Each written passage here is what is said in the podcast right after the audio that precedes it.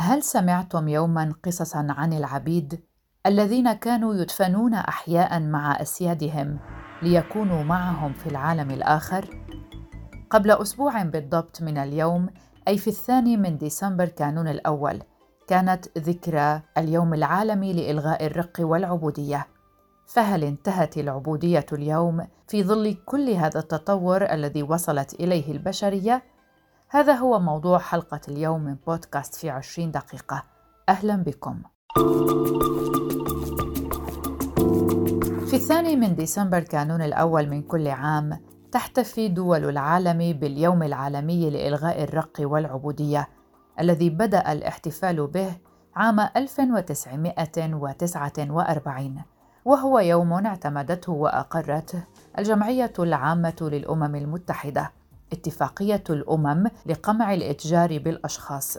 يهدف هذا الاحتفال بهذا اليوم بالضبط للقضاء على أشكال الرق المعاصرة. قبل أن نبدأ الحديث وبالأرقام والإحصاءات خطر في بالي ومن وحي الموضوع أشهر قصة في الأدب الأمريكي قرأتها في سن المراهقة وأثرت في كثيرا وهي رواية بعنوان كوخ العم توم لهارييت بيتشر ستاو الكاتبة التي صورت في هذه الرواية حياة الزنوج في الأمريكيتين قبل الحرب الأهلية. لماذا أذكر هذا العمل اليوم؟ لأنني وخلال إعداد هذه الحلقة بمساعدة صديقتي يالا فهد وجدنا أن الناس في عصرنا هذا بحاجة لقراءة هذا الكتاب لأن مأساة العم توم بطل الرواية لم تنتهي. فعلى ما يبدو وبحسب كل ما تشير إليه الإحصاءات العالمية والمحلية بخصوص العبودية أن الثاني من ديسمبر كانون الأول لم يصبح حتى الآن احتفالا فعليا بالقضاء على جميع أشكال الرق والعبودية في كل العالم. سنويا وفي مثل هذا اليوم تعمل الأمم المتحدة ومؤسساتها ومنظمات المجتمع المدني على الإضاءة على المخالفات الدائمة لمواثيق حقوق الإنسان ومواثيق حقوق الطفل والمرأة والمراهقات اللاتي يتعرضن للاستغلال الجنسي خصوصا في هذه الآونة وعلى مواقع التواصل الاجتماعي ومواقع الإنترنت. هذا السعي كله على أمل أن يأتي عاما في وقت ما تكون كل أشكال الرق والاستعباد قد انتهت. وفقا لمنظمة العمل الدولية هناك أكثر من 40 مليون شخص في جميع أنحاء العالم هم ضحايا للرق الحديث. كما وضعت الأمم المتحدة أمثلة لأشكال الرق المعاصر وهي الإتجار بالأشخاص الاستغلال الجنسي أسوأ أشكال عمل الأطفال الزواج القسري التجنيد القسري للأطفال لاستخدامهم في النزاعات المسلحة. ويشمل الرق الحديث أيضا حالات الاستغلال التي لا يمكن لشخص ما أن يرفضها أو يغادرها بسبب التهديدات والعنف والإكراه والخداع وإساءة استعمال السلطة بحسب المنظمة.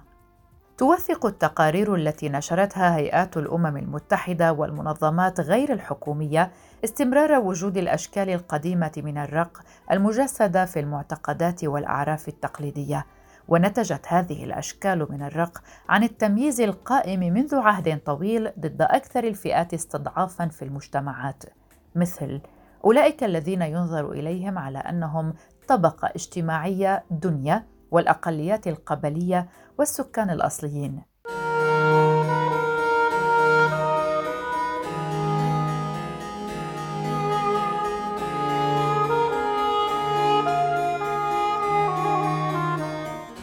سنحدثكم الآن عن العبودية والقوانين. ألغيت العبودية بالفعل في جميع البلدان على مدى القرنين الماضيين، لكن العديد من البلدان لا تعتبر العبودية جريمة قانونية، وتفتقد نصف دول العالم تقريبا وحتى الآن لوجود قانون جنائي يعاقب على ممارسة العبودية. كما أنه لا يوجد قانون رادع وواضح وصريح تجاه الممارسات التي تندرج ضمن عباءة العبودية. وفي بحث حديث نشره موقع Conversation الأسترالي حول موضوع العبودية يوفر هذا البحث فرصة لإعادة تركيز الجهود العالمية للقضاء على العبودية الحديثة بحلول عام 2030 بما في ذلك مطالبة الدول بتجريم العبودية تماماً. علاوة على ذلك ينبثق هذا البحث من قاعدة بيانات مخصصة لمكافحة العبودية. تنظر في التشريعات المحلية لكل بلد والالتزامات الملزمة التي قطعتها على نفسها من خلال الاتفاقات الدولية لحظر أشكال الاستغلال البشري مثل العمل القسري والإتجار بالبشر والممارسات الشبيهة بالعبودية.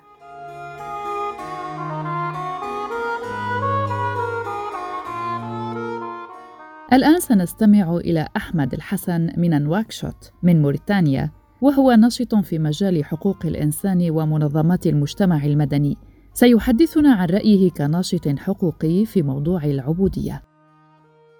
طبعا هي فرصة لتحية كل الإنسانية وتذكر ضحايا الاسترقاق ضحايا العمل القسري التجار بالبشر كل هؤلاء الضحايا هذه فرصة لمساندتهم ومناصرتهم. آه، نحن كنشطاء في المجال الحقوقي نسجل في الحقيقة تجاوزات خطيرة في مجال حقوق الإنسان وخصوصا بما يتعلق بضحايا العبودية لأننا في موريتانيا في الحقيقة العبودية ما زالت موجودة فيها ممارسة ومخلفات يوجد ضحايا ما زالوا يطالبوا بأفراد من أسرهن عند بعض الاستئباديين وهذا في الحقيقة نحن نستنكره ونعتبره تجاوز خطير. وحتى أننا في موريتانيا عندنا محاكم لهؤلاء الضحايا لكن المحاكم حديثة العهد وكذلك عندما بدأت يعني تباشر عملها فهي بطيئة الإجراءات. ونحن في الحقيقة آه، ندين ممارسات الاستئباد وندين آه، كل الممارسات المتجاوزة لبنود الدساتير آه، المحلية والدولية والمواثيق أيضا العالمية. طبعا هي أيضا فرصة لتثقيف والإكثار من التوعية الضحايا بخطورة هذه الظاهرة وبضرورة التخلص منها لأن في الحقيقة الإنسان ينبغي أن يكون حر كما ولد حرا. وبالتالي هو ينبغي أن يكون مسؤول عن اختياراته وحقوقه في التعليم حقوقه في الصحة في الحياة الكريمة في الإنسانية. العبودية في الحقيقة تسلب الإنسان حريته. نحن بهذه المناسبة نتذكر هؤلاء الضحايا ونقف إلى جانبهم وندعو السلطات وإلى تفعيل قانون تجريم العبودية باعتبارها جريمة ضد الإنسانية كما تصفها المواثيق المواثيق الدولية وتنص عليها بنود الدساتير الوطنية. طبعا الفقر ما زال يزداد يوما بعد يوم وهنا في موريتانيا من يعيشون تحت الفقر بشكل مدقع وبنسبة كبيرة وكذلك الجهل يعني الأمية نسبتها مرتفعة تقاس ب 46% كذلك إحصائيات بوجود العبودية ليست متوفرة بتلك الدقة لكن يعني هناك من يتحدث عن 20 بالمئة ويعني حسب بعض المنظمات الحقوقية. الحالة الاقتصادية المتردية هي أساس للعبودية كما تراها منظمة العمل الدولية وترى أن العمل القسري يمثل مشكلة عالمية وأن الجوهر الأساسي للرق ما زال قائما وإلى جانب الأشكال التقليدية من العمل القسري مثل السخرة والعمل سدادا للدين يوجد الآن مزيد من الأشكال المعاصرة والشائعة لهذا العمل القسري مثل العمال المهاجرين الذين جرى الإتجار بهم بغرض الاستغلال الاقتصادي بجميع أنواعه في الاقتصاد العالمي أي العمل في مجالات الاستعباد المنزلي والبناء وصناعة الأغذية والملابس والقطاع الزراعي والدعارة القصرية. أيضا عمل الأطفال والزواج القسري يعتبر شكلا من أشكال العبودية حين يدخل الفرد في الزواج من دون موافقة حرة وكاملة. وتصنف الاتفاقية التكميلية لإبطال الرق لعام 1956 أي ممارسة يتم فيها وعد امرأة أو التخلي عنها من دون أن يكون لها الحق في الرفض وعدها من أجل الزواج نظير دفع مبلغ من المال أو مقابل عيني لوالديها أو الوصي عليها أو الأسرة أو أي شخص آخر أو مجموعة. صنف بأنه عمل غير قانوني. أما عمل الأطفال يعد أيضا نوع من أنواع الرق ويشمل أسوأ أشكال عمل الأطفال وفقا لتعريف منظمة العمل الدولية بيع الأطفال والإتجار بهم وعملهم القسري والعبودية والاستخدام الإجباري للأطفال في الصراعات المسلحة حيث يتعرض أكثر من 150 مليون طفل لعمل الأطفال. وهو ما يمثل قرابة واحد من كل عشرة أطفال في العالم وهذا فيه مخالفة صريحة لاتفاقية حقوق الطفل. بالعودة إلى النساء وعبودية اليوم والنتائج المخيفة التي تم رصدها في تقرير لدراسة أعدتها مجموعة منظمات عالمية خاصة بما أسمته العبودية العصرية هناك نحو 71% من العبيد هم من النساء والفتيات. 29 مليون امرأة وفتاة يقعن ضحية للرق الحديث بحسب تقرير استقصائي جديد. هذا الرقم تم التوصل إليه عن طريق عمل جماعي من قبل منظمة ووك فري لمكافحة الرق ومنظمة العمل الدولية والمنظمة الدولية للهجرة. وبحسب التقرير أن النساء يمثلن ما نسبته 99% من ضحايا الاستغلال الجنسي و84% من ضحايا الزواج القسري و58% من ضحايا العمل القسري وتقول غريس فورست إحدى مؤسسات Walk Free بحسب التقرير يتم استغلال النساء في ممارسات تشمل إجبارهن على العمل عبودية الدين أو الزواج القسري أو ما يسمى بالعبودية المنزلية. وأضافت فورست أن هذا الرقم يعني أن واحدة من كل 130 امرأة وفتاة تخضع لأحد مظاهر العبودية الحديثة اليوم وواقعياً إن عدد الأشخاص الذين يعيشون العبودية اليوم أكثر من أي وقت مضى في تاريخ البشرية. وعلى حد قول فورست فإننا نشهد تطبيعا مع الاستغلال في قطاع العمل حيث تم إجبار الناس الضعفاء على ممارسة العبودية الحديثة مع تفشي فيروس كورونا. ونوهت إلى أن تقدير أعداد وظروف النساء اللاتي وقعن في العبودية الحديثة متحفظ عليه بعض الشيء حيث أنه لا يقدم تفسيرا لما حدث معهن خلال فترة الجائحة فقد شهد العالم زيادة في زواج الأطفال والإكراه واستغلال ظروف العمل في جميع أنحاء العالم. للحديث عن العبودية الضاربة في الجذور لابد من الانتقال إلى أفريقيا. سنبدأ من بنين ونستمع إلى هذا التقرير الذي أعد في شهر آب أغسطس من هذا العام للحديث عن كيف تستعيد هذه الدولة الإفريقية الصغيرة ذكريات أليمة من تاريخ العبودية. تشهد مدينة وايدا الساحلية الصغيرة ورشة كبيرة، ففي حين يحطم مناهضو العنصرية حول العالم تماثيل مرتبطة بحقبة الاستعباد، قررت بنين ترميم معالمها لتخبر عن صفحات أليمة من تاريخ الإتجار بالرقيق والاستعمار. في وسط هذه المدينة التاريخية جمع أكثر من مليون رجل وامرأة وطفل بين القرنين السابع عشر والتاسع عشر قبل نقلهم عبر المحيط الأطلسي وفيما ترمم السلطات معالمها التاريخية يستقطب معرض انطلق في الثالث من آب أغسطس الكثير من المؤرخين والمقيمين في بنين. Cette émotion euh, que j'ai chaque fois que je découvre euh, في كل مرة أرى هذه السلاسل التي كانت تستخدم لتقييد العبيد أسلافنا الذين استخدمهم المستعمرون. وفي كل مرة أعيد لأتذكر أمورا لا أريد أن أعيشها مجددا. إنه أمر مؤلم لكن هذا تاريخنا وعلينا أن نقبله. أتينا إلى هنا هذا الصباح بحثا عن معلومات كانت تنقصني عن ثقافتنا. وبعد الزيارة أقدر فكرة السلطات التي أتاحت لنا اكتشاف ما يجب أن نعرفه عن تاريخ بلدنا.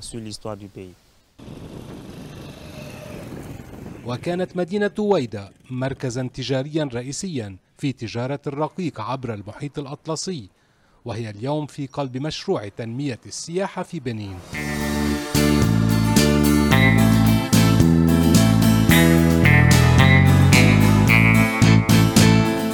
ننتقل إلى نيجيريا. كتبت الصحفية والروائية النيجيرية أدو بتريشيا نواباني تقول إن أحد أسلافها باع العبيد فقد كان جدها الأكبر رجل أعمال كما أحبت أن تسميه وينتمي لمجموعة إيبو العرقية في جنوب شرق نيجيريا وقد تعامل في عدد من السلع بما في ذلك التبغ ومنتجات النخيل وباع أيضا البشر. لكنها تجادل بأنه لا ينبغي الحكم عليه وفقا لمعايير أو قيم اليوم ولم يواجه تجار الرقيق من الإيبو مثل جدها الأكبر أي أزمة قبول اجتماعية أو شرعية ولم يكونوا بحاجة إلى أي مبررات دينية أو علمية لأفعالهم. كانوا ببساطة يعيشون الحياة التي نشأوا عليها. كان بيع وشراء البشر بين الإيبو سائدا قبل وصول الأوروبيين بوقت طويل وكان الناس يصبحون عبيدا كعقاب على جريمة أو لدفع الديون أو عندما يصبحون أسرى حرب واعتبر البيع الناجح للبالغين من المآثر التي تستحق الحديث عنها على غرار الفوز في المصارعة أو الانتصار في الحرب أو صيد حيوانات مثل الأسد. وعمل عبيد الإيبو كخدم وعمال منازل كما كانت تتم التضحية بهم في بعض الأحيان في الاحتفالات الدينية ودفنهم أحياء مع أسيادهم ليكونوا معهم في العالم الآخر. وكانت العبودية متأصلة في الثقافة لدرجة أن عددا من الأمثال الشعبية للإيبو يشير إليها. مثلا من ليس له عبد فهو عبد لنفسه.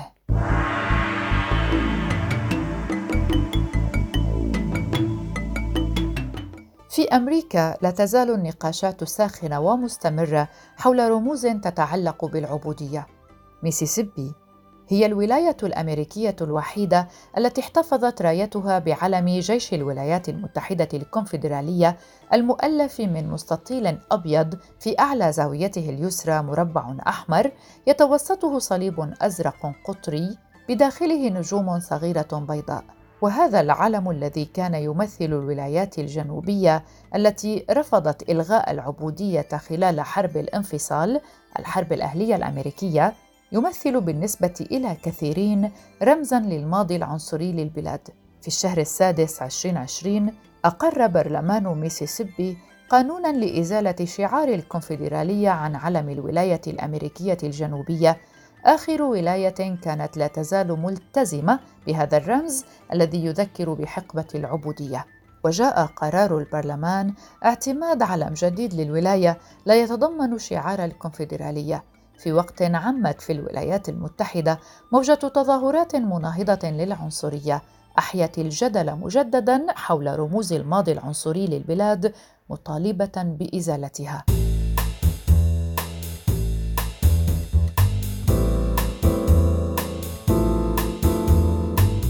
نذكركم هنا أنه وخلال الاحتجاجات الضخمة المناهضة للعنصرية التي جرت في الولايات المتحدة بعد مقتل الأمريكي الأسود جورج فلويد على يد شرطي أبيض في مايو الماضي كان أحد مطالب المحتجين التخلص من علم ميسيسيبي وإزالة تماثيل الجنرالات الكونفدراليين والشخصيات التي كانت مناهضة لإلغاء العبودية. في واشنطن أسقط متظاهرون تمثال الجنرال الكونفدرالي ألبرت بايك وهو التمثال الوحيد لشخصية كونفدرالية في العاصمة. وكانت بطولة ناسكار للسيارات منعت رفع أعلام الكونفدرالية على مدرجاتها حيث غالبا ما يرفع المشجعون هذه الأعلام لا سيما في الجنوب حيث تشتهر هذه السباقات. وكتبت فيث هيل وهي نجمة موسيقى الكانتري على تويتر أتفهم أن الكثيرين يرون في العالم الحالي رمزا لإرث الجنوبيين، لكن علينا أن ندرك أن هذا العلم يشكل رمزا مرعبا لأشقائنا وشقيقاتنا السود. والجدير بالذكر أن عددا كبيرا من التظاهرات امتدت من نيويورك إلى لوس أنجلوس بمناسبة الذكرى المئة وخمسة وخمسين هذا العام لما يسمى ب Freedom Day وهو ذكرى إنهاء العبودية الذي يحتفل فيه في أمريكا في التاسع عشر من جون حزيران من كل عام وهو اليوم الذي أدرك خلاله العبيد في جالفستون في تكساس عام 1865 أنهم صاروا أحرارا. ونشر الرئيس الأمريكي آنذاك دونالد ترامب بيانا بمناسبة ذكرى إنهاء العبودية أشاد فيه بالتحرير. وأخيراً يذكر أن هناك أكثر من 400 ألف شخص في الولايات المتحدة الأمريكية فقط يعيشون في ظل عبودية حديثة وهناك نحو 136 ألفا آخرين يعيشون في بريطانيا بحسب آخر الدراسات والإحصاءات. هذه كانت حلقة من بودكاست في عشرين دقيقة من إعداد وتقديم براء صليبي شاركتني أيضا في إعداد هذه الحلقة الصديقة والزميلة يالا فهد. شكرا لها وشكرا لكم على الاستماع. نلتقي في حلقة جديدة. إلى اللقاء. thank you